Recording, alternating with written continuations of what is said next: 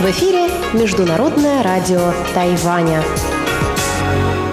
Здравствуйте, дорогие друзья! Вы слушаете Международное радио Тайваня в студии у микрофона Чечена Кулар. Сегодня 6 ноября, пятница, а это значит, что в ближайшее время на волнах МРТ вы услышите выпуск главных новостей этого дня и тематические передачи. Передачу Андрея Солодова «Азия в современном мире», мою передачу «Радио путешествие по Тайваню», а также передачу Лилии У «Ностальгия». Оставайтесь с нами.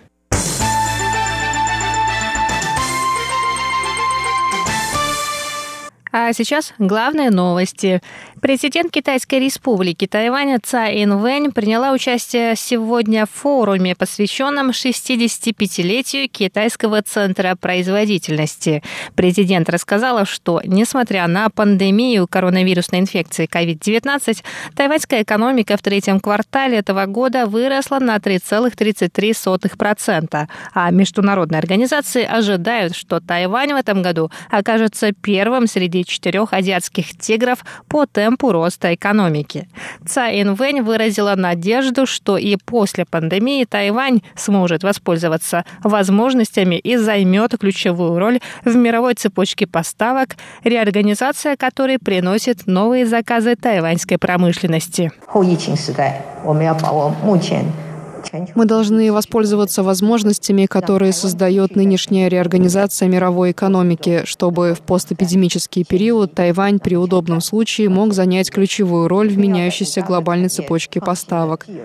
Необходимо на основе имеющейся программы модернизации промышленности 5 плюс 2 развивать шесть ключевых стратегических отраслей, чтобы Тайвань стал центром производства высокого уровня, высокотехнологических исследований и разработок, передового производства полупроводников проводников и зеленой энергетики в Азиатско-Тихоокеанском регионе.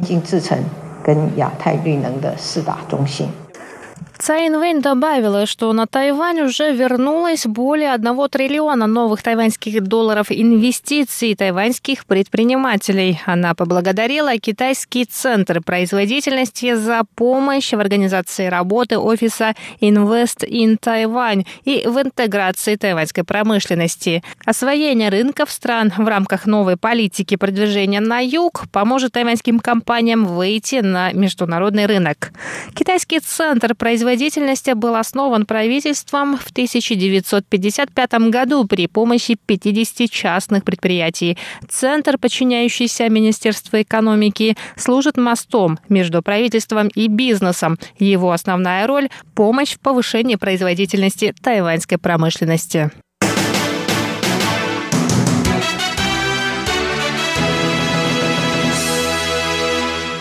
Министерство иностранных дел Китайской республики Тайвань, посольство Тайваня в Сент-Люсии, представительство Тайваня в Соединенных Штатах Америки, Министерство торговли Сент-Люсии, а также посольство США в Барбадосе, в странах Организации Восточно-Карибских государств и Карибского бассейна 5 ноября провели два онлайн-форума, посвященных инвестиционным возможностям и инновационным отраслям.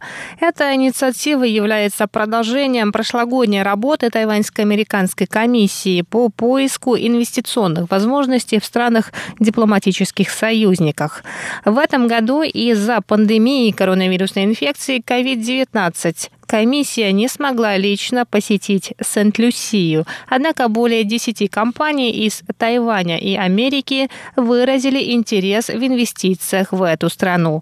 Этот онлайн-форум предоставил правительствам, промышленности и научным кругам трех стран возможность для обмена опытом. Форум посодействует развитию инновационной отрасли Сент-Люсии и поможет ей установить связи с инновационной сферой, рынком ресурсов и наиболее успешными командами других стран. Посол США в Барбадосе Линда Тальялателла заявила, что Тайвань является важным партнером Америки.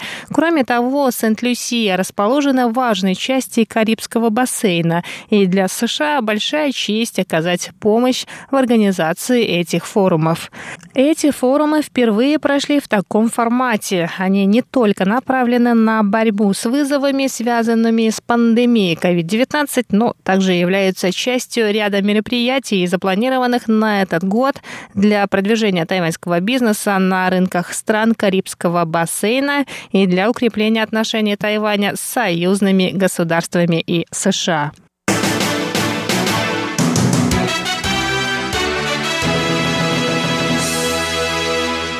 Тайваньское правительство оказало помощь странам дипломатическим союзникам в Центральной Америке – Никарагуа, Гондурасу и Гватемале, пострадавшим от урагана Эта.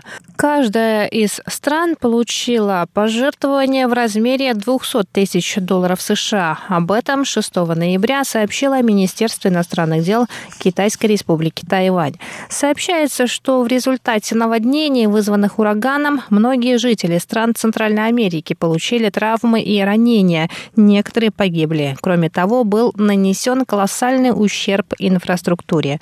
Представительство Тайваня в странах дипломатических союзниках выразили сочувствие от лица правительства и тайваньского народа. Заместитель министра иностранных дел Цао Ли Дзи выразил надежду, что жизнь в этих странах в скором времени вернется в привычное русло.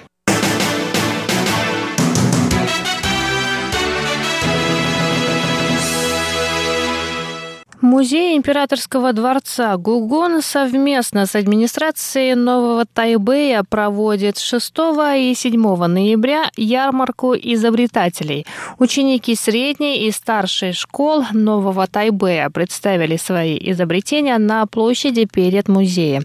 При планировании ярмарочного пространства организаторы вдохновлялись известной картиной, созданной при династии Цин и хранящейся в музее. Картина называется «Пари реке в день поминовения усопших. В мае этого года музей Гугун и администрация Нового Тайбэя подписали соглашение о проведении совместных мероприятий, чтобы школьники смогли ближе познакомиться с экспонатами музея. Например, на ярмарке можно увидеть одежду с иллюстрациями известных картин.